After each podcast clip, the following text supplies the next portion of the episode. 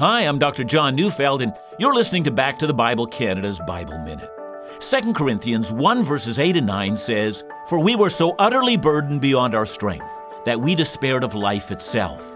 Indeed, we felt that we had received the sentence of death, but that was to make us rely not on ourselves, but on God who raises the dead. I wonder if you know a glorious truth.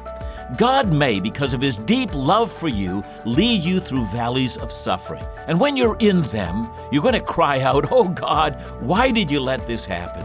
And his answer, if we listen carefully, will be, Child, I want you to rely on me as you have never done so before.